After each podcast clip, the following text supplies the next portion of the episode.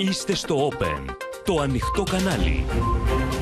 Κυρίες και κύριοι, καλησπέρα σας. Είμαι ο Νίκος Τραβελάκης και πάμε να δούμε μαζί τα νέα της ημέρας στο κεντρικό δελτίο ειδήσεων του Open που αρχίζει αμέσως τώρα. Οι Αλβανοί φυλάκισαν τον υποψήφιο δήμαρχο Χιμάρας, οργή των ομογενών. Καταγγέλουν προηλημένη απόφαση του Ράμα. Ο Τσαβούσογλου προκαλεί παραμονή των τουρκικών εκλογών. Δεν είμαστε αφελείς, απαντά ο Μητσοτάκης. Προβάδισμα Κίλιξ Δάρογλου δείχνουν οι τελευταίες δημοσκοπήσεις. Ο Ερντογάν δεσμεύεται ότι θα αποδεχθεί το εκλογικό αποτέλεσμα. Απευθείας συνδέσεις με Μαρία Ζαχαράκη στην Κωνσταντινούπολη, Γεωργία Γαρατζιώτη στην Άγκυρα. Νέα με τοπική για τις υποκλοπές. Δεν έκρυψα τίποτα, λέει ο Μητσοτάκης. Αν παραβιάζει σύνταγμα και νόμους, φεύγεις, διαμηνεί ο Τσίπρας. Ψηφίστε Πασόκ να πάνε και οι δύο σπίτι τους, ζητεί ο Ανδρουλάκης. Ξυλοκόπησαν μέχρι θανάτου 52χρονο στη Θεσσαλονίκη, τους ενοχλούσε επειδή είχε γραφείο τελετών και τάιζε αδέσποτα. Στρατιωτική βοήθεια μαμούθ από τον Σόλ στο Ζελένσκι που σπέβδει αύριο στο Βερολίνο μετά την επίσκεψη στην Ιταλία.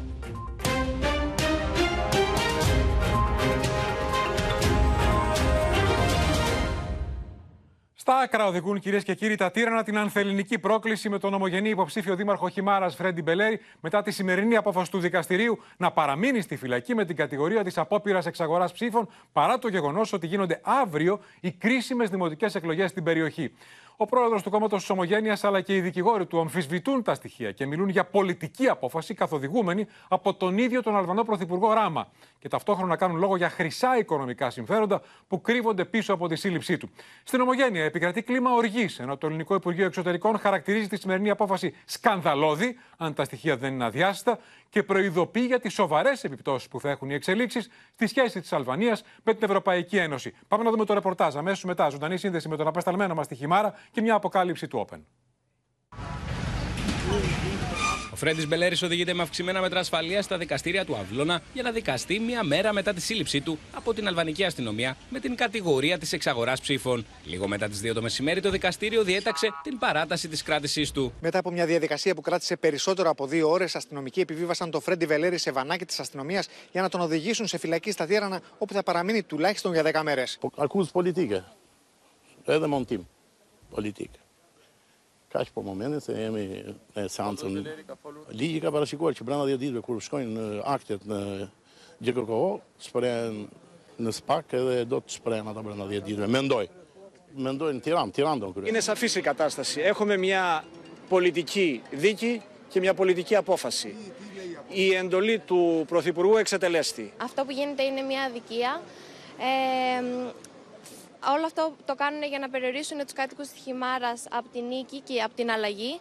Αλλά αυτό δεν θα συμβεί, γιατί την Κυριακή θα είναι όλοι παρόν στην κάλπη και θα δείξουν ότι πραγματικά μπορούμε να αλλάξουμε τα πράγματα. Η απόφαση για συνέχιση της κράτησης του Φρέντι Μπελέρη έφερε την έντονη αντίδραση του Υπουργείου Εξωτερικών. Η σημερινή απόφαση του δικαστηρίου στην Αυλώνα, αν τα στοιχεία δεν είναι αδιάσυστα, είναι σκανδαλώδης. Μια τέτοια απόφαση θα έχει επιπτώσεις και στις σχέσεις Ευρωπαϊκής Ένωσης με την Αλβανία, καθώς προπόθεση της ευρωπαϊκής αυτής πορείας είναι η προσήλωση των υποψηφίων προς ένταξη χωρών στους ευρωπαϊκούς κανόνες και στις αρχές του κράτους δικαίου. Ο Πρωθυπουργός Κυριάκος Μητσοτάκης έστειλε νέο αυστηρό μήνυμα στην Αλβανία. εκπτώσεις στο κράτος δικαίου και στην προστασία των δικαιωμάτων της ελληνικής εθνικής μειονότητας η Ελλάδα δεν πρόκειται να δεχτεί. Η απόφαση για προφυλάκηση του υποψήφιου της Ομόνιας για τη θέση του Δημάρχου Χιμάρας, Φρέντι Μπελέρη, μια μέρα πριν τις τοπικές εκλογές, χωρίς να έχουν αναδειχθεί αδιάσυστα στοιχεία εις βάρος του, είναι προκλητική και δημιουργεί σοβαρές ανησυχίες και ερωτήματα.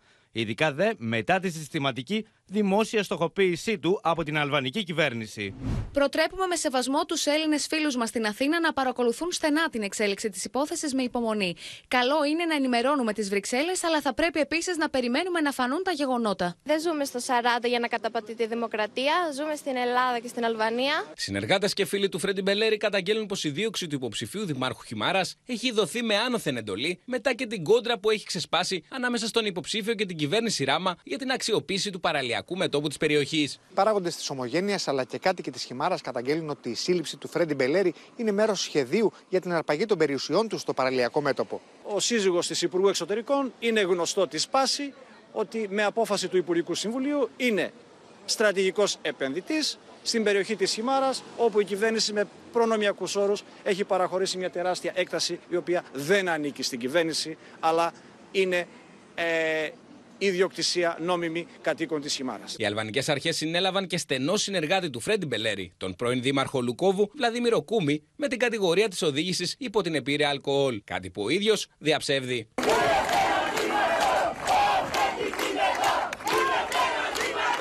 Absolutisht, absolutisht. Përkundër asgjë ka forcuar më shumë, sepse njerëzit e dinë që bon. Absolutisht, absolutisht që. Njerëzit do vinë, nesër do votojnë. Την ημέρα της σύλληψης του Έλληνα υποψηφίου, φιλικοί υποστηρικτές βγήκαν στους δρόμους της Χιμάρας. Θέλω όλοι μαζί να στείλουμε ένα μήνυμα από εδώ στον Έντι Ράμα. Κάτω το χέρι από το Φρέντι Πελέρη. Κάτω το χέρι από τη Χιμάρα. Κάποιοι είχαμε τη βαριά και σκοτεινή μοίρα να μεγαλώσουμε με το φόβο των συνεπειών της ελευθερίας του λόγου και υπό τη συνεχή παραβίαση των δικαιωμάτων μας. Σήμερα αρνούμαστε να σκύψουμε το κεφάλι σε συμπεριφορές που πληγώνουν τη δημοκρατία και τραυματίζουν το κράτος δικαίου. Τη σύλληψη σχολίασε και το State Department. Έχουμε ζητήσει επανειλημμένα από τις αρχές και τα πολιτικά κόμματα να διασφαλίσουν ότι οι ψηφοφόροι μπορούν να ασκήσουν το θεμελιώδες δημοκρατικό τους δικαίωμα για να εκφράσουν τη βούλησή τους μέσω ελεύθερων και δίκαιων εκλογών. Καλούμε τις αρχές να επιβάλλουν όλους τους νόμους και τους κανονισμούς δίκαια και ισότιμα. Κατά του Αλβανού Πρωθυπουργού Έντι Ράμα στράφηκε πρώην Υπουργός της κυβέρνησής του. Πού είναι τα χρήματα ως υλικό τεκμηρίωσης εγκληματικής πράξης, με ποια εντολή δικαιολογείται την αστυνομική καταδίωξη του υποψηφίου, καμία αναφορά, απλά καταχρηστική παρέμβαση. Στο αστυνομικό τμήμα Αυλώνας βρέθηκε η Ελληνίδα πρέσβη στα Τύρανα Κωνσταντίνα Καμίτσι για να συναντήσει τον ομογενή υποψήφιο. Την ίδια ώρα, μέσα ενημέρωση των τυράννων δίνουν στη δημοσιότητα φωτογραφία με χρήματα τα οποία, όπως υποστηρίζουν οι αλβανικές αρχές, τα έδωσαν οι συνεργάτες του Φρέντι Μπελέρη σε ψηφοφόρου. Υπάρχουν εξελίξεις, κυρίες και κύριοι. Συνδέομαστε με τον απεσταλμένο του Open στη Χιμάρα, τον Άρη Κουτσιούκη και με τον Μίλτο Σακελάρη, που θα μας αποκαλύψει σε λίγο το πρώτο μήνυμα του Έλληνα υποψήφιου δημάρχου, λίγο πριν από τις αυριανές εκλογές, μετά τη σύλληψή του. Πάμε λοιπόν πρώτα στον Άρη για να δούμε. Άρη, βρίσκεσαι από ό,τι καταλαβαίνω στην παραλία Φιλέτο. Εκεί όπου λένε οι ομογενείς που καταγγέλουν ότι θέλει η κυβέρνηση Ράμα, ο Ράμα, ο σύζυγος της Υπουργού Εξωτερικών να πάρει τις περιουσίες ομογενών για να χτίσει. Και λένε ότι αυτό κρύβεται πίσω από τη σύλληψη και την προφυλάκηση. Είμαστε στην παραλία της Χιμάρας, Νίκο, αυτή που κάποιοι αποκαλούν Αλβανική Ριβιέρα και που όπως καταγγέλουν τόσο παράγοντες της ομογένειας όσο και κάτοικοι εδώ της Χιμάρας βρίσκεται εδώ και χρόνια στο στόχαστρο Αλβανών ολιγαρχών με το ιδιοκτησιακό καθεστώς όπως λένε να παραμένει εσκεμμένα θολό από τις αλβανικές αρχές και τους ίδιους να φοβούνται ότι θα χάσουν τις περιουσίες τους ενώ κάνουν λόγο για διαρκείς πιέσεις και απειλές προκειμένου να αναγκαστούν να τις εγκαταλείψουν και για ένα οργανωμένο σχέδιο στο πλαίσιο του οποίου εντάσσουν και τη σύλληψη του υποψηφίου Δημάρχου Χιμάρας, αλλά και την απόφαση της αλβανικής δικαιοσύνης να παραμείνει κρατούμενος για 10 μέρες και όλα αυτά λίγες ώρες πριν ανοίξουν οι κάλπες, με αποτέλεσμα να μην μπορεί ούτε ο ίδιος να ψηφίσει τον εαυτό του. Γιατί σύμφωνα με κατοίκους της περιοχής, ο κύριος Μπελέρης με τη στάση του όλα αυτά τα χρόνια λένε ότι έμπαινε εμπόδιο σε αυτά τα σχέδια των αλβανικών αρχών. Μιλούν για στοχευμένη ενέργεια με σκοπό να τους εκφοβήσει για να μην πάνε να ψηφίσουν και στόχο να μην εκλεγεί. Την ίδια ώρα πάντως οι ίδιοι εμφανίζονται αποφασισμένοι να στηρίξουν τον Φρέντι Μπελέρη, να δώσουν όπως λένε απάντηση με την μαζική συμμετοχή τους στις κάλπες οι οποίες αναμένεται να ανοίξουν σε περίπου 12 ώρες. Άρα, να σα ευχαριστήσουμε. Πάμε και στο Μίλτο Σαγελάρη, κυρίες και κύριοι. Αύριο, λοιπόν, οι κρίσιμες εκλογές με τον υποψήφιο, τον Έλληνα Δήμαρχο, στη φυλακή. Έχει στο πρώτο μήνυμά του Μίλτο μετά τη σύλληψή του. Πρόκειται για τη μία και μοναδική δήλωση του Φρέντι Μπελέρη μέσα από τις φυλακές όπου κρατείται ακόμη και τώρα μετά την απόφαση του δικαστικού ε, Μεγάρου να, να συνεχιστεί η προσωρινή του κράτηση. Πάμε να δούμε τι λέει αναλυτικά. Λέει λοιπόν στους χυμαριώτες, αύριο η ψήφος σας σώζει τον τόπο σας και τη δημοκρατία. Αυτό είναι το μήνυμά του όπως το μετέφεραν οι συνεργάτες του στο Open σύμφωνα με πληροφορίες. Και μάλιστα μιλώντας νωρίτερα Νίκο με τον γιο του Φρέντι Μπελέρη σχολίασε το γεγονός πως οι άνθρωποι οι οποίοι ήταν να ταξιδέψουν στη Χιμάρα για να ψηφίσουν από την Αθήνα είχαν υπολογιστεί αρχικά πως ήταν γύρω στα 1.200-1.300 άτομα όμως ο αριθμός τους αυξήθηκε, έχουν ξεπεράσει τους 500.000, τους 1.500 όπως λένε σε μια περιοχή Νίκο που υπάρχουν 5.500 Έλληνες καταλαβαίνουμε πολύ καλά τι σημαίνει αυτό για την αυριανή διαδικασία, για την αυριανή ψηφοφορία και το κατά πόσο μπορεί να επηρεάσει το εκλογικό αποτέλεσμα. Όλα αυτά φυσικά την ώρα που ο ίδιος αναφέρεται και στον ε, πόλεμο που έχει δεχτεί το τελευταίο διάστημα από τον Έντι Ράμα, τον Αλβανό Πρωθυπουργό. Στάρα, η Μογένεια λέει ότι ε, μετά τη σύλληψη αυτό τους χαλιβδώνει, δεν τους φοβίζει και θα πάνε περισσότεροι να ψηφίσουν. Να σε ευχαριστήσουμε, Μίλτο Σακελάρη. Στην Τουρκία τώρα, κυρίες και κύριοι, όπου είναι στραμμένοι όλοι οι προβολεί για τις αυριανέ αυριανέ κρίσιμες εκλογές, τις οποίες χαρακτηρίζουν διεθνείς παρατηρητές ως τις σημαντικότερες παγκοσμίως φέτος. Και οι τελευταίες δημοσκοπήσεις δίνουν προβάδισμα Κιλιτζδάρογλου έναντι του Ερντογάν ως και πέντε μονάδες, χωρίς να αποκλείουν εκλογή του από τον αυριανό πρώτο γύρο. Ο Ερντογάν είναι και εκνευρισμένος με την ερώτηση που δέχτηκε, θα το δείτε, για το ενδεχόμενο ήττας του, δεσμεύτηκε ότι θα αποδεχθεί το εκλογικό αποτέλεσμα. Κατηγόρησε τον Biden ότι θέλει να τον ρίξει από την εξουσία και υπερασπίστηκε τον Πούτιν απέναντι στις κατηγορίες Κιλιτζδάρογλου ότι η Ρωσία είναι εκείνη που κρύβεται πίσω από τις κασέτες που οδήγησαν σε αποχώρηση του Ιντζέ από την προεδρική κούρσα. Recep Tayyip Erdoğan.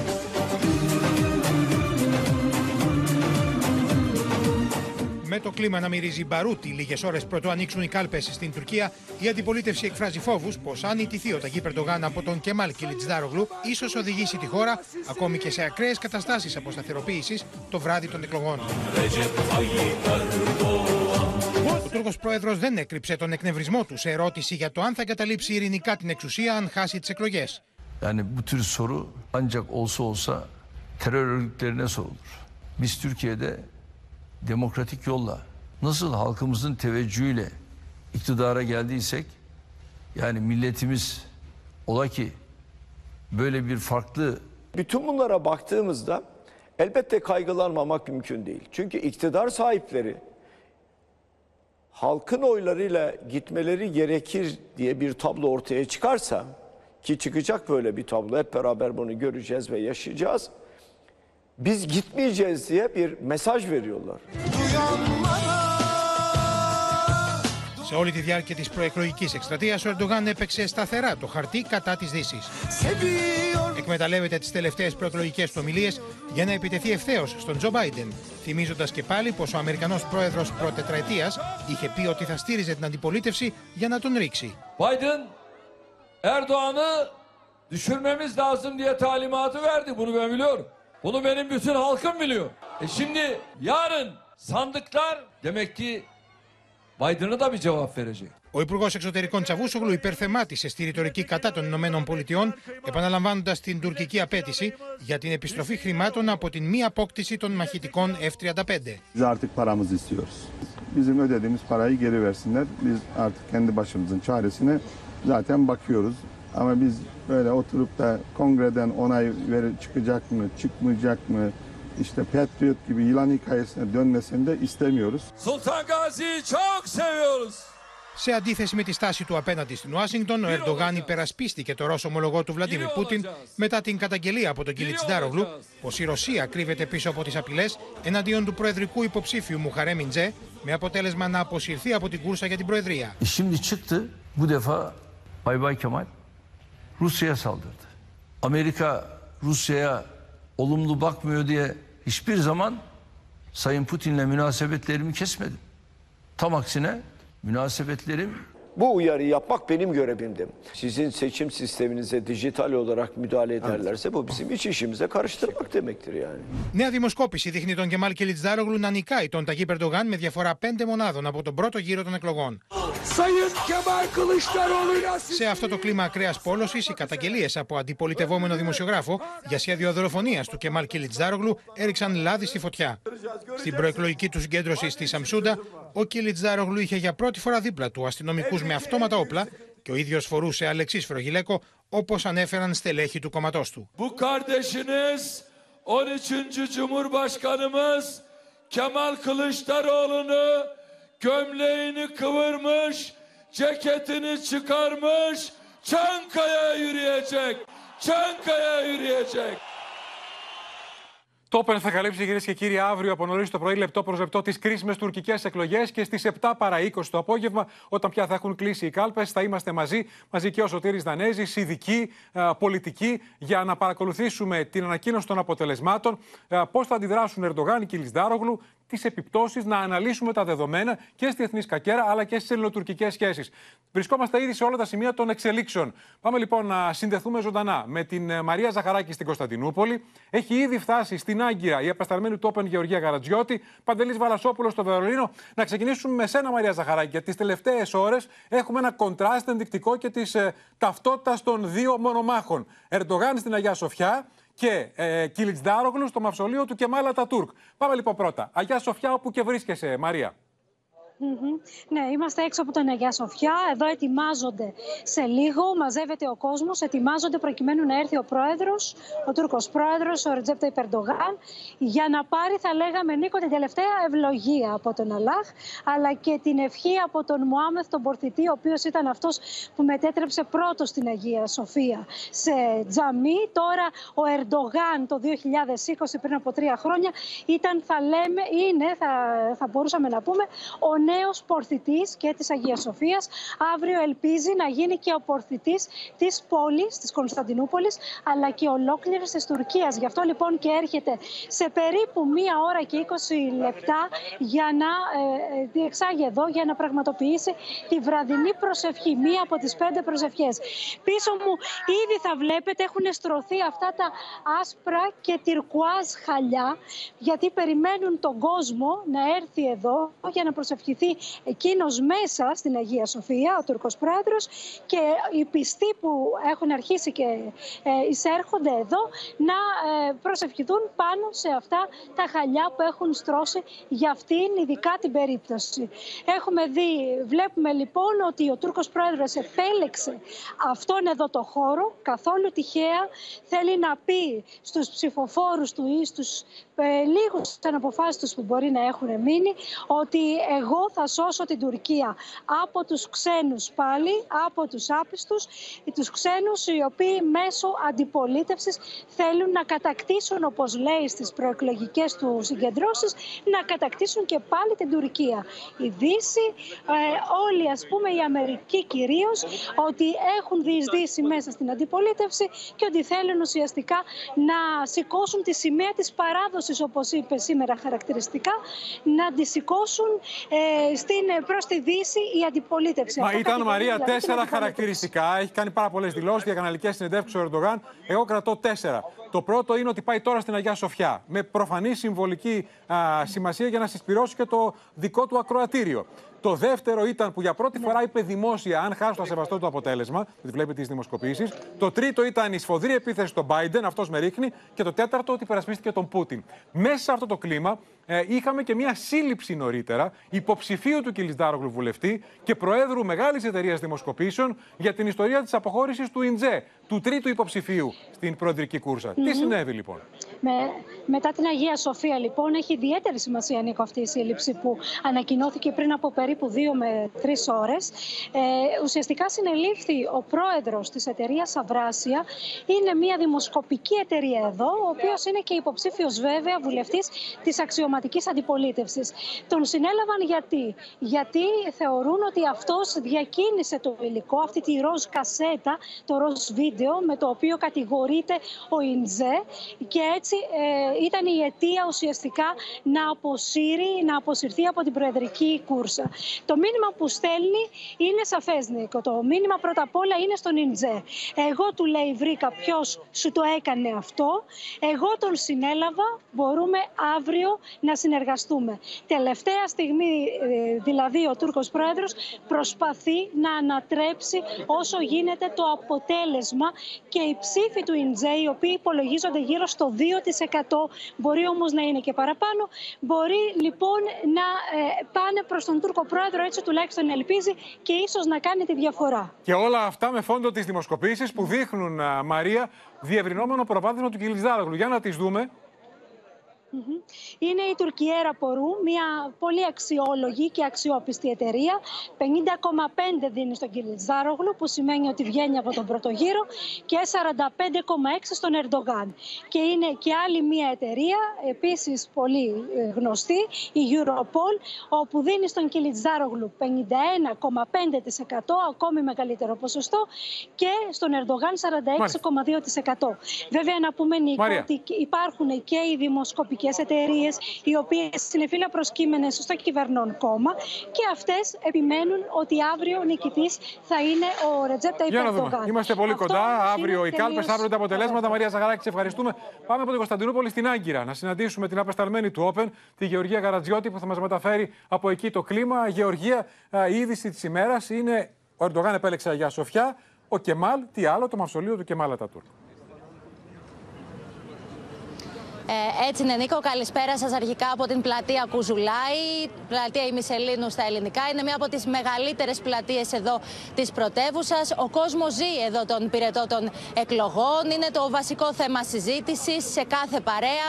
Όλοι συζητάνε για το ποιος θα κερδίσει τις εκλογές, στα μέσα μαζικής μεταφοράς, στους δρόμους. Ακούμε συνεχώς τη φράση Ερντογάν ή Κιλιτστάρογλου. Σημαίες των δύο μεγάλων πολιτικών κομμάτων είναι κρεμασμένες στους δρόμους, όπως και μεγάλες αφήσει, όπως σας δείχνει τώρα ο περατέρ μας ο Κώστας ο Παπαδάτος, με τα πρόσωπα των Ερντογάν και, του Ερντογάν και του Κιλιτστάρογλου, μαζί με πολιτικά συνθήματα. Εδώ, όπως είπες και Συνίκο, βρίσκεται ήδη από χθες ο αρχηγός του Κεμαλικού Κόμματος και φυσικά της αντιπολιτευόμενης Εθνικής Συμμαχίας ο Κιλιτστάρογλου. Εδώ θα ψηφίσει αύριο το πρωί, τη μεγάλη μέρα των εκλογών. Δεν γνωρίζουμε ακόμα την ώρα. Πάντως θα είναι πρωί, μας είπανε. Νωρίτερα, ο Κεμάλ Κιλιτστάρογλου κατέθεσε στεφάνι στο μαυσολείο του Κεμάλ Ατατούρκ, πλαισιωμένος, να σου πω, από δεκάδες νέους που κρατούσαν κόκκινα γαρίφαλα και κράτησαν μάλιστα και ενός λεπτού σιγή. Α, να θυμίσουμε, Νίκο, ότι η Άγκυρα είναι μια πόλη προπύργιο του κεμαλισμού. Ο ίδιος ο, Κε, ο Κεμάλ Ατατούρκ την έκανε πρωτεύουσα της τουρκικής ε, δημοκρατίας. Οπότε είναι μια σημαντική πόλη εδώ α, για τους κεμαλιστές. Ο Κιλιθάρογλου τώρα, από ό,τι μας λένε εδώ άνθρωποι του κόμματος που μιλήσαμε, νιώθει ήδη νικητής. Στη χθεσινή του ομιλία, απευθυνόμενος στον Ερντογάν, είπε θα φύγετε, θέλετε, δεν θέλετε. Και τόνισε ότι υπάρχουν ήδη εκπρόσωποι του κόμματος, οι οποίοι αύριο θα βρίσκονται σε όλα τα εκλογικά κέντρα της χώρας για να διασφαλίσουν ότι δεν θα υπάρξει νοθεία στις εκλογές. Στο μεταξύ, να σου πω ότι ήδη από σήμερα από τις 6 και μετά έχουν επιβληθεί κάποιες απαγορεύσεις εδώ στην Άγκυρα. Ε, οι δημόσιοι χώροι ψυχαγωγίας είναι κλειστοί. Δεν θα υπάρξουν ειδήσει με πολιτικό περιεχόμενο για να μην υπάρξει προπαγάνδα, όπως μας είπαν. Αυτό θα γίνει μέχρι αύριο έως τις 5 το απόγευμα που θα κλείσουν οι κάλπες. Να Μάλιστα. θυμίσουμε επίσης, Νίκο, ότι ε, το κόμμα Δικαιοσύνης και Ανάπτυξης του Ταγί Περντογάν εδώ έχει χάσει μια μεγάλη ήττα στις εκλογές του 19, στις δημοτικές εκλογές που κέρδισε ο Μανσούρ Γιαβάς, ο οποίος διεκδικεί και μία από τις δύο αντιπροεδρίες. Τα λέγαμε. Έτσι είναι στο μέτωπο του κ. Λιτζάρογλου, ο Δήμαρχο Τσάγκυρα, Γεωργία Καρατζιώτης. Να σε ευχαριστήσουμε. Ακριβώς. Μένουμε στο θέμα, κυρίες και κύριοι, γιατί φαίνεται ότι οι Τούρκοι θα ψηφίσουν αύριο με το μυαλό στην τσέπη. Με, λόγω της άθλιας κατάστασης της τουρκικής οικονομίας, με τον πραγματικό πληθωρισμό να τρέχει πάνω από 100% και με το Διεθνές Νομισματικό Ταμείο να είναι, όπως όλοι συμφωνούν, πρώτον πυλών της Τουρκίας μετά τις εκλογές. Now uh, they cannot buy a baby formula, even the modest cheapest ones. So they are trying to feed their kids with water, with sugar. Ακόμα και τα βασικά δυνατούν να εξασφαλίσουν πολλοί Τούρκοι πολίτες, με τη χώρα να πηγαίνει στις κάλπες με βασικό διακύβευμα την οικονομία της επόμενης ημέρας. Η λίρα βρίσκεται σε ιστορικά χαμηλά, στα 19,5 έναντι του δολαρίου, ενώ ο πληθωρισμός συνεχίζει να καλπάζει, παρά την πτώση από το 85,5% τον περασμένο Οκτώβριο στο 43,7% τον Απρίλιο. Families suffer basically, and uh, an independent inflation research group say that like it's still over 100% in real life. Ο Ερντογάν κάνει πω δεν βλέπει, μοιράζοντα αυξήσει σε μισθού και συντάξει και επιμένοντα στην αντιδυτική ρητορική. Londra'nın tefecilerinden, esrar eroin kaçakçılarından 300 milyar dolar gelecekmiş beyefendiye. Onunla Türkiye'yi ayağa kaldıracakmış. Şu anda 3600 dolardan kişi başı milli geliri 10.600 dolara yükseltti. Ωστόσο, αυτές οι αυξήσεις εξανεμίζονται από την κατάρρευση της λίρας και την εντυνόμενη ακρίβεια. Δίνει πολύ μεγάλες αυξήσεις όπου δίδονται οι αυξήσεις, όπου είναι δυνατόν ε, και στους δημοσίους υπαλλήλους και στους ιδιωτικούς υπαλλήλους για να διατηρεί περίπου το διαθέσιμο εισόδημα ίσα βάρκα ίσα νερά. Αναλυτές εκτιμούν πως η Τουρκία είναι ένα βήμα πριν την αγκαλιά του Διεθνούς Νομισματικού Ταμείου και ασκούν δρυμία κριτική στην ανορθόδοξη οικονομική πολιτική Ερντογάν με τα χαμηλά επιτόκια σε καιρό υψηλού πληθωρισμού. Βλέποντας ταυτόχρονα μεγαλύτερη βουτιά της λίρας σε περίπτωση επανεκλογή του. Η τουρκική λίρα υπό την καθοδήγηση των ανόητων νομισματικών ιδεών του Ερντογάν είναι πλέον εξαιρετικά ασταθής. Σε περίπτωση νίκης του, είναι πολύ πιθανό η τουρκική λίρα να καταρρεύσει μέσα σε μήνες. Ο Κίλιτ Ντάρογλου υπόσχεται επιστροφή στη Δύση, ενώ η προοπτική νίκης του έδωσε όθηση στο χρηματιστήριο της Κωνσταντινούπολης. Batı'nın uygar dünyanın bir parçası olmak istiyoruz. Ülkemizde demokrasi istiyoruz. Σύμφωνα με τους αναλυτές, χωρίς τις ενέσεις ρευστότητας από το Κατάρ και τη Ρωσία, η τουρκική οικονομία θα ήταν σε πολύ χειρότερη κατάσταση. Η Ευρώπη, οι Ηνωμένες Πολιτείες έχουν στραμμένους προβολή αύριο στις κρίσιμες τουρκικές εκλογές. Πάμε λοιπόν στο Παντελή Βαλασόπουλο στο Βερολίνο, διότι εκεί, από ό,τι καταλαβαίνω, Παντελή, για πρώτη φορά οι Τούρκοι που ζουν εκεί μιλούν ανοιχτά κατά του Ερντογάν και υπέρ του Κιλτσντάρογλου. Καλησπέρα Νίκο και για τη Γερμανία και για ολόκληρη την Ευρώπη. Πρόκειται για τις σημαντικότερες εκλογές του 2023 με πάρα πολύ μεγάλη γεωπολιτική σημασία. Εδώ να πούμε Νίκο ότι υπάρχουν τέσσερις μεγάλες πόλεις της Τουρκίας που ζουν Τούρκοι μάλλον, Κωνσταντινούπολη, Άγκυρα, Σμύρνη και Βερολίνο. Στο Βερολίνο ζουν περίπου μισό εκατομμύριο Τούρκοι. Έχουμε πολύ στενές σχέσεις όλοι εδώ που ζούμε μαζί με τους Τούρκους. Γι' αυτό μιλάω πολύ συχνά. Θα σου πω ότι μέχρι τώρα οι Τούρκοι Νίκο της Γερμανίας δεν μίλαγαν πολιτικά. Κρατούσαν τα στόματά τους κλειστά, σπανίως αναφερόνταν σε πολιτικά ζητήματα. Από ό,τι όμως συζητώ τις τελευταίες ημέρες, βλέπω ότι ανοίγουν τα στόματα και κυρίως μιλάνε εναντίον του Ερδογκάν. Τι μου λένε, ότι έφτασε ο καιρός να τελειώσει ε, η εξουσία του Ερντογκάν μετά από 20 χρόνια. Φτάνει πια λένε και το λένε αυτό στο προπύργιο του Ερντογκάν που είναι η Γερμανία στις τελευταίες εκλογές πήρε εδώ το 64%. Μάλιστα θα σου πω χαρακτηριστικά ένας Τούρκος μου είπε σήμερα αύριο ή θα μας τελειώσει ή θα τον τελειώσουμε. Αυτή είναι η φράση που λένε. Τα πνεύματα είναι πολύ οξυμένα. Υπάρχει πολύ μεγάλη πόλωση και στη Γερμανία. Ε, μου είπαν ότι θα προσπαθήσουν να μην βγουν στους δρόμους όποιο και να είναι το αποτέλεσμα γιατί φοβόνται ότι θα υπάρξουν και επεισόδια.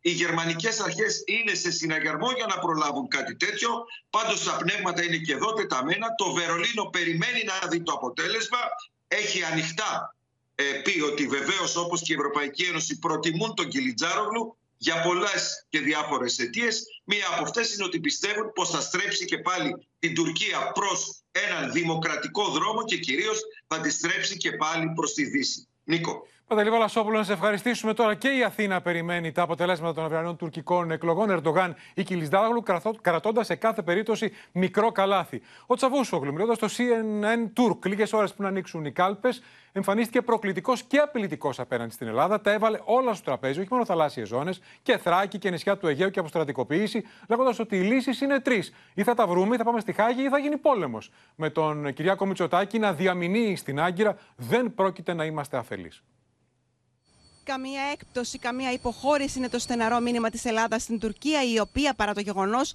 ότι σε λίγες ώρες βρίσκεται αντιμέτωπη με τις πιο κρίσιμες εκλογές των τελευταίων ετών, δεν αποχωρίζεται την αναθεωρητική ρητορική της. Πάγια και ξεκάθαρη θέση της Αθήνας διαμηνύει ο Πρωθυπουργός Κυριάκος Μητσοτάκης. Δεν πρόκειται να είμαστε αφελείς. Θα ζυγίσουμε τις πράξεις της Τουρκίας και όχι τα λόγια και θα είμαστε πάντα απέναντι σε οποιαδήποτε αμφισβήτηση εθνικής κυριαρχίας και κυριαρχικών δικαιωμάτων. Την ίδια ώρα με Βλουτσαβούσογλου δεν διστάζει να αναφέρει ακόμη και την επιλογή του πολέμου προκειμένου να επιληθούν διαφορές. Diğer sorunları yok sayamazsınız ki. Biz hepsi sorun diyoruz. Hepsini beraber çözelim. Diplomasiyle mi çözelim? Uluslararası mahkemeye mi götürelim? Üçüncü seçenek zaten savaş. E ona gerek olmadan biz kendi aramızda bunu niye çözemiyoruz? Δεν πρόκειται ποτέ να κάνουμε διάλογο με το παράλογο. Θα ακολουθούμε πάντα το δρόμο του διεθνούς δικαίου για τη μοναδική μας διαφορά, την οριοθέτηση των θαλασσίων ζωνών, της αόρσης της φαλοκρηπίδας, είτε στο μονοπάτι της συνεννόησης μπορούμε να πορευθούμε, αλλά δεν πρόκειται να είμαστε αφελείς. Ο Μευλού Τσαβούσογλου πάντως επανέφερε ακόμη και στο παραένα της υπουργικής θητείας του με την παρούσα κυβέρνηση θέμα αποστρατικοποίησης των νησιών, δικαιώματα της μειονότητας και το ζήτημα των χωρικών υδάτων, αλλά παρόλα αυτά μιλάει για διάλογο. Çaba sarf etmek lazım. Eğer bu yönde e, samimi adımlar atılırsa, gerçek anlamda müzakereler olursa o zaman bu atmosferi koruyabiliriz. Ανοιχτό στο διάλογο με την Ελλάδα εμφανίζεται και ο τομεάρχης εξωτερικής πολιτικής του CHP, μιλώντας στο έθνος.gr και τη Μαρία Ζαχαράκη. Πιστεύουμε ότι αν ο διάλογος είναι ειλικρινής και βασίζεται στην αμοιβαία εμπιστοσύνη, δεν υπάρχει θέμα που να μην μπορεί να επιλυθεί. Ο πρόεδρος Ερντογάν, έστω και αν ηττηθεί, φαίνεται ότι δεν είναι διατηθειμένο να χάσει. Δεν πρέπει να μας αφορά άμεσα ποιος θα εκλεγεί. Γιατί αυτός σε κάθε περίπτωση θα είναι αναθεωρητικός όπως ήταν, είναι και θα είναι η Τουρκία. Τώρα έχει μεγάλο ενδιαφέρον να δούμε πώς βλέπει την αυριανή μονομαχία Ερντογάν και Λιτζδάραγλου, γνωστός Τούρκος αυτοεξόριστος δημοσιογράφος που ζει στη Θεσσαλονίκη. Μιλά απόψε λοιπόν στο Όπεν και στον Άρη Κουτσιού και λέει ότι δύο πράγματα φοβάται. Το ένα, νοθεία και το δεύτερο, αν χάσει ο Ερντογάν, να αρνηθεί να παραδώσει την εξουσία. Ο Ραγκίπ Ντουράν, Τούρκος δημοσιογράφος που ζει αυτοεξόριστος στη Θεσσαλονίκη τα τελευταία έξι χρόνια, μιλά στο Open για τις τουρκικές εκλογές, τις οποίες τις θεωρεί τις πιο κρίσιμες των τελευταίων 100 ετών. This is the most important election since the foundation of the republic in uh, 23 because it will be not only change of a government, it will be change of a whole regime in Turkey. Δεν κρύβει την ανησυχία του για την ένταση των τελευταίων ημερών. There have been physical attacks in this last week against opposition candidates. So there's a big stress, uh, there's a big tension. Όπως λέει, τα γκάλοπ δείχνουν μπροστά το μεγάλο αντίπαλο του Ερντογάν. There's a big hope among uh, the opposition.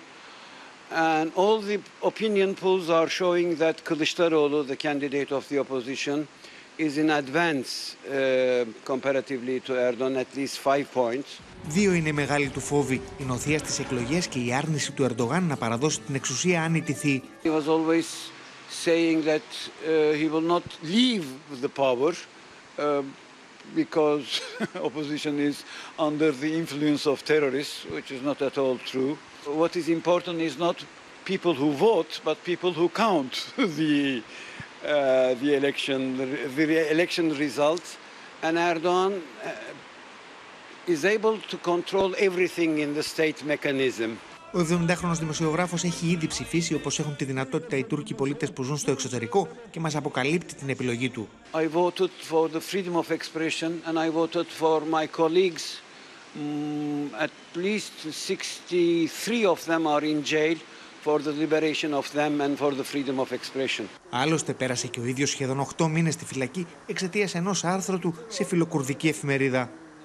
Και από τις τουρκικές εκλογές τις ελληνικές μπαίνουμε πια στην τελική ευθεία. Μας χωρίζουν 8 μέρες από τις κάλπες της 21η Μαου και τα πεδία της σύγκρουσης γίνονται περισσότερα. Εκτός από τις υποκλοπές, εκτός από την οικονομία, εκτός από τις μετεκλογικές συνεργασίες, προστίθεται όσο πλησιάζουμε στις κάλπες το τελικό εκλογικό αποτέλεσμα. Με τον Κυριάκο Μητσοτάκη σήμερα από την Κυψέλη να λέει, θα τον δείτε, ότι οι αντίπαλοι μας προεξοφλούν τη δική μας νίκη, τη νίκη της Νέας Δημοκρατίας, και στον αντίποδα τον Αλέξη Τσίπρα από τα Τρίκαλα να λέει ότι ο ΣΥΡΙΖΑ θα είναι πρώτος την άλλη Κυριακή και με μεγάλη διαφορά. Μηνύματα συσπήρωσης αλλά και οι κατέρωθεν βολές για οικονομιακέ συνεργασίες από Μητσοτάκη και Τσίπρα, οκτώ μέρες πριν στηθούν οι κάλπες. Πιστεύω ότι λίγο πολύ και οι αντίπαλοι μας μάλλον έχουν προεξοφλήσει το εκλογικό αποτέλεσμα. Διάβαζα σήμερα σε εφημερίδα της αντιπολίτευσης, βγήκε με πηχαίο τίτλο 53% λέει δεν θέλουν δεύτερη τετραετία Μητσοτάκη. Άρα 47% θέλουν δεύτερη τετραετία. Μας βλέπω για αυτοδυναμία από την πρώτη Κυριακή. Και οι ίδιοι τα ομολογούν. Κάνουν λάθος όσοι έχουν προεξοφλήσει ότι την άλλη Κυριακή θα πανηγυρίζουν τα καρτέλ και οι ισχυροί και τα συμφέροντα. Θα είμαστε πρώτοι και με διαφορά την άλλη Κυριακή. Την άλλη Κυριακή θα πανηγυρίζει ο λαός, θα πανηγυρίζει η δημοκρατία. Όταν τους προκαλούμε και τους λέμε Ρε παιδιά, μην τσακωνόμαστε για τα προγράμματά μας. Ένας τρόπος υπάρχει να δούμε ποιος λέει την αλήθεια. Ελάτε να τα πάμε όλοι μαζί, να τα κοστολογήσει κάποιος τρίτος, ανεξάρτητος. Σιωπή Σιωπή γιατί ξέρουν πολύ καλά ότι σας τάζουν πράγματα τα οποία δεν μπορούν να γίνουν πραγματικότητα. Αντέχει δημοσιονομικά, μας λένε, ε, η χώρα να δώσουμε αυξήσεις; Απαντάμε. Εδώ άντεξε βρέα Θεόφοβη να δώσετε 10 δισεκατομμύρια ευρώ σε απευθείας αναθέσεις και κλειστούς διαγωνισμούς σε ημέτερους. Οι πολιτικοί αρχηγοί διασταύρωσαν τα ξύφη τους και για τις προεκλογικές συγκεντρώσεις. Όπου πάω, φίλες και φίλοι, κάνουμε πολύ μεγαλύτερες συγκεντρώσεις από αυτές που κάναμε το 2019. Ο κύριος Τσίπρας όπου πάει πήγε στην Αλεξανδρούπολη, διάλεξε το μικρότερο πεζόδρομο και πάλι δεν μπορούσε να τον γεμίσει. Και όπου πηγαίνει αρχίζουν οι συγκεντρώσεις του με μία και μία μισή ώρα καθυστέρηση πας και νυχτώσει. Εγώ όπου σταθώ και όπου βρεθώ βλέπω μεγαλύτερες συγκεντρώσεις και μεγαλύτερη συσπήρωση του ΣΥΡΙΖΑ από το 2015 και μετά δεν είχα να το δω αυτό.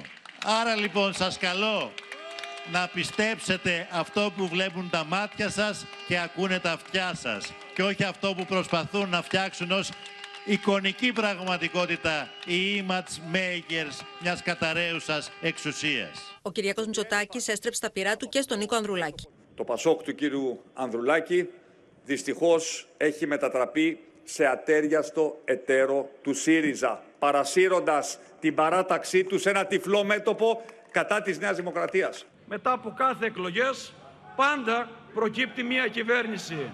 Το ζήτημα είναι η κυβέρνηση υπηρετεί τους τρομοκράτες της ολιγαρχίας ή τους τα πραγματικά προβλήματα του ελληνικού λαού, την καθημερινότητά του. Τη Δευτέρα επισκέφθηκε την πόλη μας και ο κύριος Τσίπρας.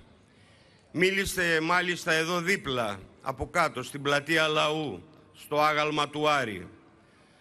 Πάλι καλά που δεν έπεσε να τον πλακώσει. Ο Πρωθυπουργός και το επιτελείο του πρέπει να καταλάβουν κάτι πολύ απλό. Ότι δεν μπορείς με ψέματα να κυβερνάς και κάποια στιγμή αυτό το πληρώνεις ακριβά. Στέλλα Παμιχαήλ, κάτι αφωτιάδου με τις τελευταίες πληροφορίες από τα κομματικά επιτελεία. Θέλει να ξεκινήσουμε από σένα και με τη στρατηγική του Κυριάκου Μητσοτάκη αυτές τις τελευταίες 8 μέρες. Λοιπόν, υπάρχει ένα πολύ πυκνό και εντατικό πρόγραμμα περιοδιών του Πρωθυπουργού, οκτώ μέρες πριν να ανοίξουν οι κάλπες. Αύριο θα έχει, θα έχει πολλούς σταθμούς. Θα έχουν πολλούς σταθμούς αυτές οι περιοδίες στην Αθήνα. Ξεκινάμε από αύριο, που θα παραχωρήσει διακαναλική συνέντευξη τύπου ο Πρωθυπουργός στο πάρκο του Λαβρίου και στη συνέχεια θα επισκεφθεί την ε, περιοχή. Τη Δευτέρα θα είναι στους Ζωγράφου, μια περιοχή του νότιου τομέα της Αθήνας, μια από τις μεγάλες εκλογικές περιφέρειες.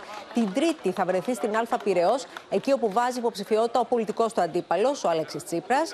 Την Τετάρτη ο κ. Μητσοτάκης θα βρεθεί στην Καστοριά. Την Πέμπτη έχουμε τη μεγάλη συγκέντρωση του Πρωθυπουργού Πρωθυπουργού στη Θεσσαλονίκη, στο λιμάνι της Θεσσαλονίκης, εκεί όπου αναμένεται να βρεθεί δίπλα του και ο Κώστας Καραμαλής και αναμένεται και μια νέα δήλωση στήριξης. Και την Παρασκευή, η αυλαία η προεκλογική για τη Νέα Δημοκρατία κλείνει με την κεντρική συγκέντρωση στο Θησίο, στον πεζόδρομο της Αποστόλου Παύλου, εκεί όπου ήταν η καταληκτική ημερομηνία του Κυριάκου Μητσοτάκη και το 2019, πριν τις εκλογές το 2019.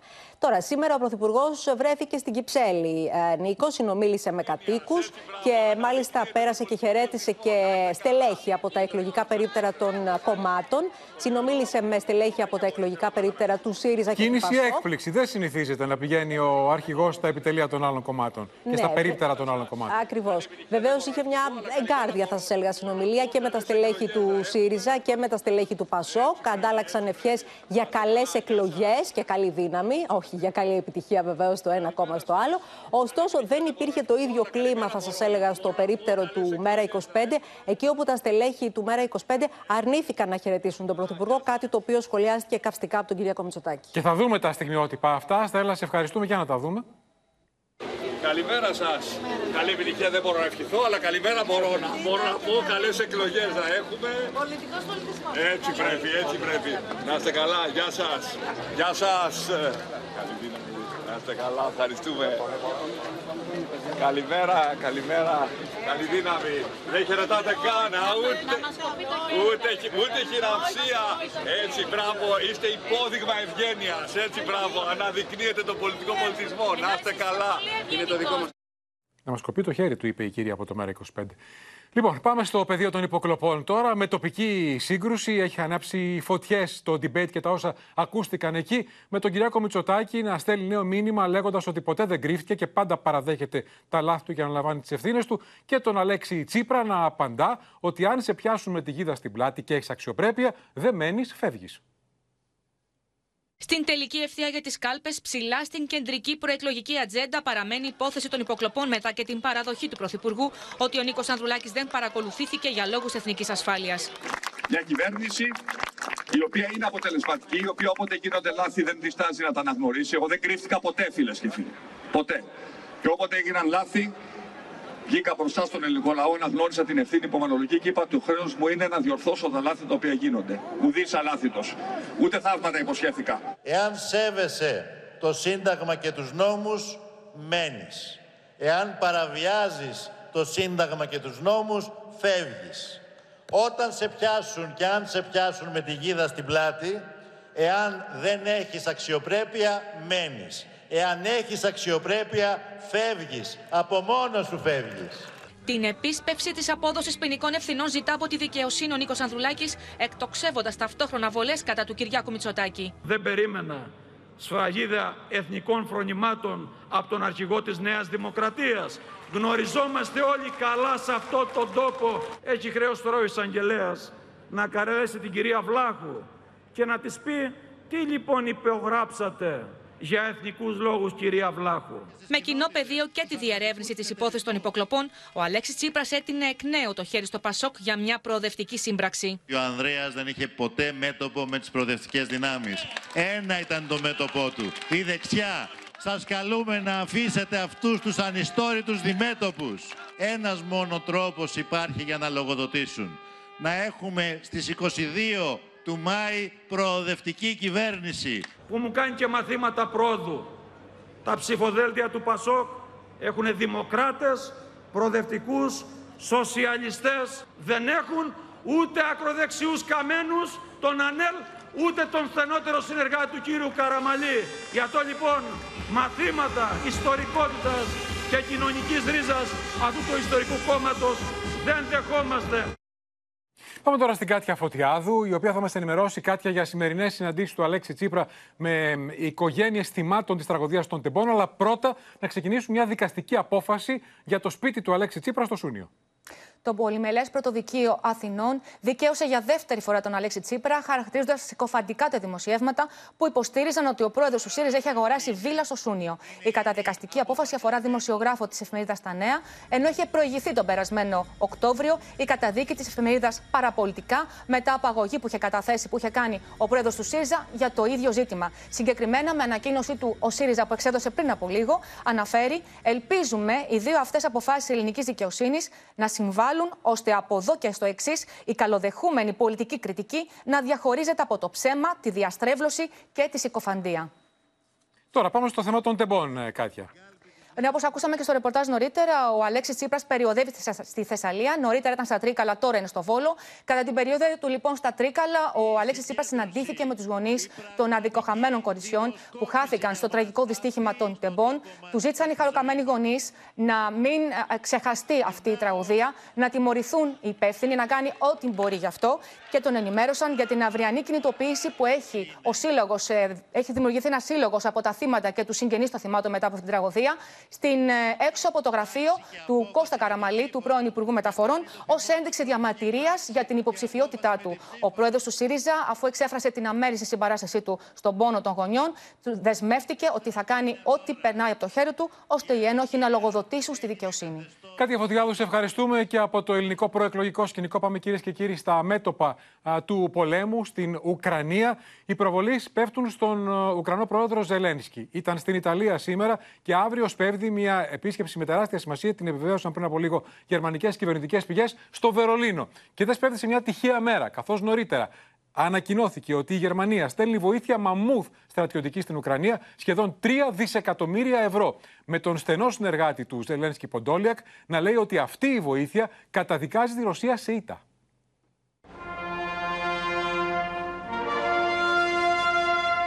Κοκκινοχαλή έστρωσε η Τζόρτζια Μελώνη για να υποδεχθεί το Βολοντίμιρ Ζελένσκι στο κυβερνητικό μέγαρο και έσπευσε να διαμηνήσει ότι η Ιταλία θα υποστηρίξει στρατιωτικά την Ουκρανία μέχρι να υπάρξει ειρήνη. La nostra nazione intende svolgere un ruolo di primo piano negli sforzi di ricostruzione economica dell'Ucraina, ma ancora di più per dimostrare che noi scommettiamo sulla vittoria dell'Ucraina. Λίγο νωρίτερα, ο Ζελένσκι συναντήθηκε με τον Ιταλό πρόεδρο Ματαρέλα, ο οποίος τόνισε ότι είναι στο πλευρό της Ουκρανίας.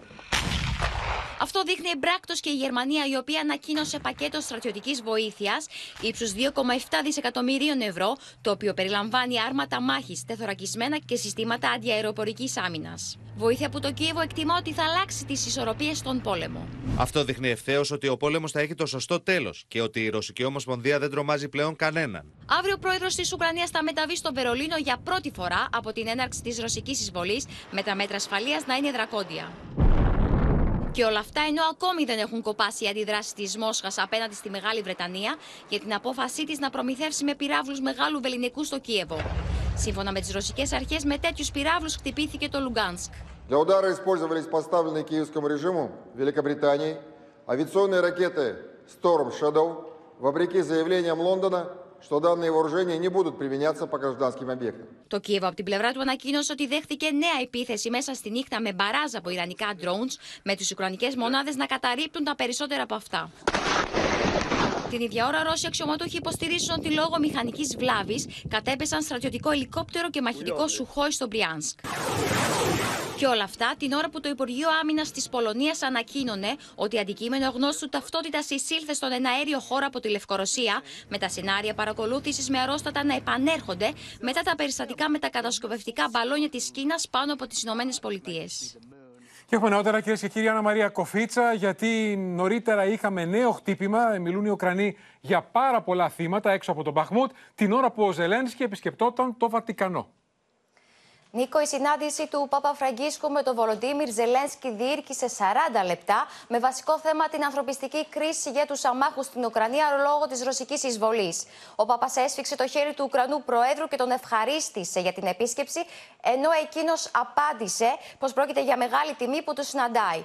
Ο προκαθήμενος της Ρωμαιοκαθολικής Εκκλησίας είπε στο Ζελένσκι πως προσέχεται συνέχεια για να τελειώσει ο πόλεμος και για τα δεινά που φέρνει. Ο Πάπας έδωσε στο Ζελένσκι ως δώρο, ως σύμβολο ειρήνης, ένα γαλματίδιο σε σχήμα κλαδιού ελιάς, ενώ ο Ζελένσκι με τη σειρά του του έδωσε μία εικόνα της Παναγίας επάνω σε μία λεξίσφαιρη πλάκα. Να σου πω ότι στα τέλη Απριλίου ο Πάπας Φραγκίσκος είχε πει ο, το, πως το Βατικανό έκανε προσπάθειες επανειλημμένες ε, προκειμένου να αναλάβει διαμεσολαβητικό ρόλο ανάμεσα σε Κίεβο και Μόσχα, χωρίς ωστόσο οι δύο αντιμαχόμενες πλευρές να διαψεύσουν ή να επαληθεύσουν τα λεγόμενα του Ποντίφικα.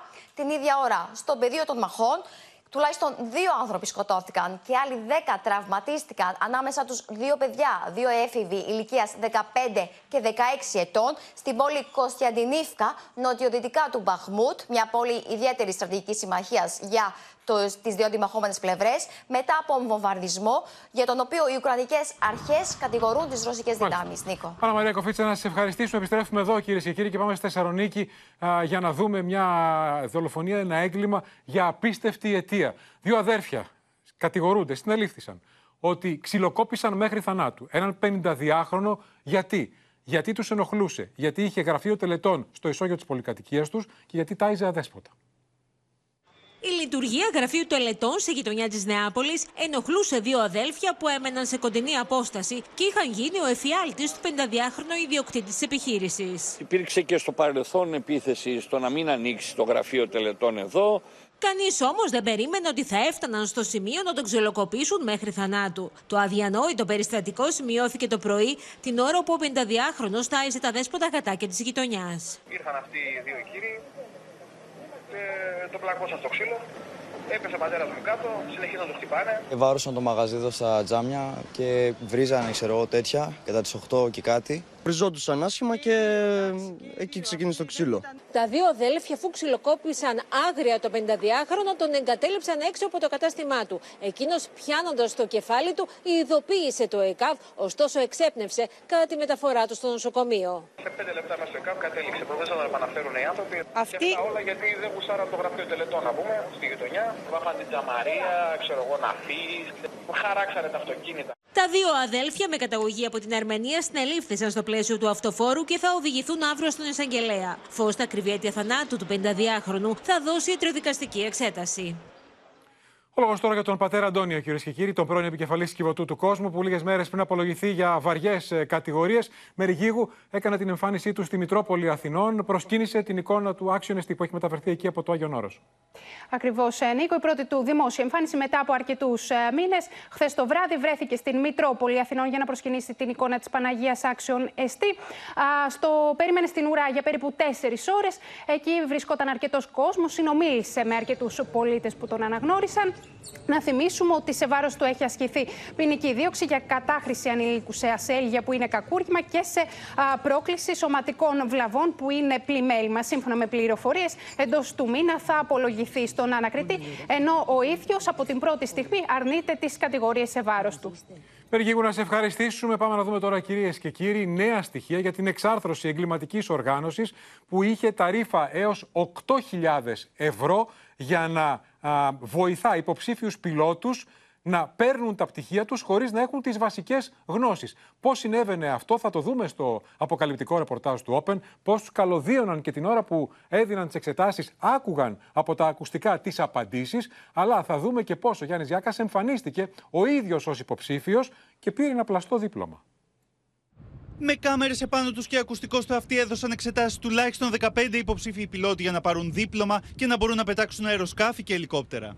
Με κάτι λιγότερα από 8.000 ευρώ, οι υποψήφιοι πιλότοι, οι οποίοι απευθύνονταν για να λάβουν βοήθεια από κύκλωμα, μέλος του οποίου ήταν και πρώην πιλότος των Ολυμπιακών Αερογραμμών, είχαν έτοιμες τις απαντήσεις στα θεωρητικά μαθήματα. Το θεωρητικό, όσο μάλιστα πηγαίνεις πιο ψηλά στα πτυχία, είναι εξαιρετικά σημαντικό. Αν κάποιος δεν ήθελε να μπει σε αυτή τη διαδικασία, από το κύκλωμα λάμβανε διαβεβαίωση για λήψη άδειας πιλότου από το Αμάν της Ιορδανίας. Με την ταρήφα, ωστόσο, να εκτοξεύεται στις 25.000 ευρώ. Η οργάνωση δρούσε τουλάχιστον από τον Ιανουάριο μέχρι και τις 11 Μαου, όπου πραγματοποιήθηκε η αστυνομική επιχείρηση και συνελήφθησαν πέντε άτομα της οργάνωσης ε, με την αυτόφορη διαδικασία την ώρα που εξετάζονταν. Στο παρελθόν και συγκεκριμένα στις 14 Αυγούστου του 2005, σύμφωνα με τον αεροναυπηγό Φέδωνα Καραϊοσифίδη, η απειρία μέλο του πληρώματος της πτήσης 522 της Ήλιος ήταν ένας από τους παράγοντες που οδήγησαν στο θάνατο 121 ανθρώπων. Είχε έναν εξαιρετικά έμπειρο κυβερνήτη και έναν άπειρο συγκυβερνήτη, ο οποίος είχε αποτύχει τέσσερις φορές τις εξετάσεις. Τότε η ανεξάρτητη υπηρεσία πολιτικής αεροπορίας στην Κύπρο, και δεν υπήρχε τότε ακόμη η Ευρωπαϊκή, κάποια στιγμή του σε πτυχίο. 14 μήνες μετά την απόκτηση του πτυχίου, κατέληξε στο γραμματικό. Πόσο εύκολο είναι όμως να αποκτήσει κανείς άδεια πιλότου χωρίς εξετάσεις; Επιτίδιοι έχουν φτάσει στο σημείο να τις πολλούν ακόμη και μέσω διαδικτύου τόσο για ελικόπτερο όσο και για αεροπλάνο. Με 2.850 ευρώ, εκ των οποίων το 40% προκαταβολικά, μπορούμε σε 3 με 4 εργάσιμες ημέρες να αποκτήσουμε και εμείς δίπλωμα πιλότου. Προφανώς η πληρωμή γίνεται μέσω πλατφόρμας κρυπτονομισμάτων. Παρ' όλα αυτά, σύμφωνα με τους επαγγελματίες της αεροπλοείας, οι διαδικασίες μέχρι κάποιος να φτάσει να κάτσει στο πιλωτήριο ενός εμπορικού αεροσκάφους έχουν πολλές ασφαλιστικές δικλείδε και δεν είναι εύκολο για τον κάθε επιτίδιο να κυκλοφορεί στον αέρα λαδώνοντας. Και στο σημείο αυτό, κυρίες και κύριοι, 20 λεπτά πριν από του 8 ολοκληρώθηκε και απόψε το κεντρικό δελτίο ειδήσεων. Μείνετε στο Open. Αμέσως τώρα ακολουθεί η εξαιρετική ελληνική ταινία. Ένας μεγάλος έρωτας με δύο αξέχαστους σπουδαίους ηθοποιούς, Τζένι Καρέζη, Νίκος Κούρκουλος. Μην τη χάσετε από όλους εμάς. Ευχές για ένα χαρούμενο Σαββατόβραδο. Γεια σας, να είστε όλοι καλά.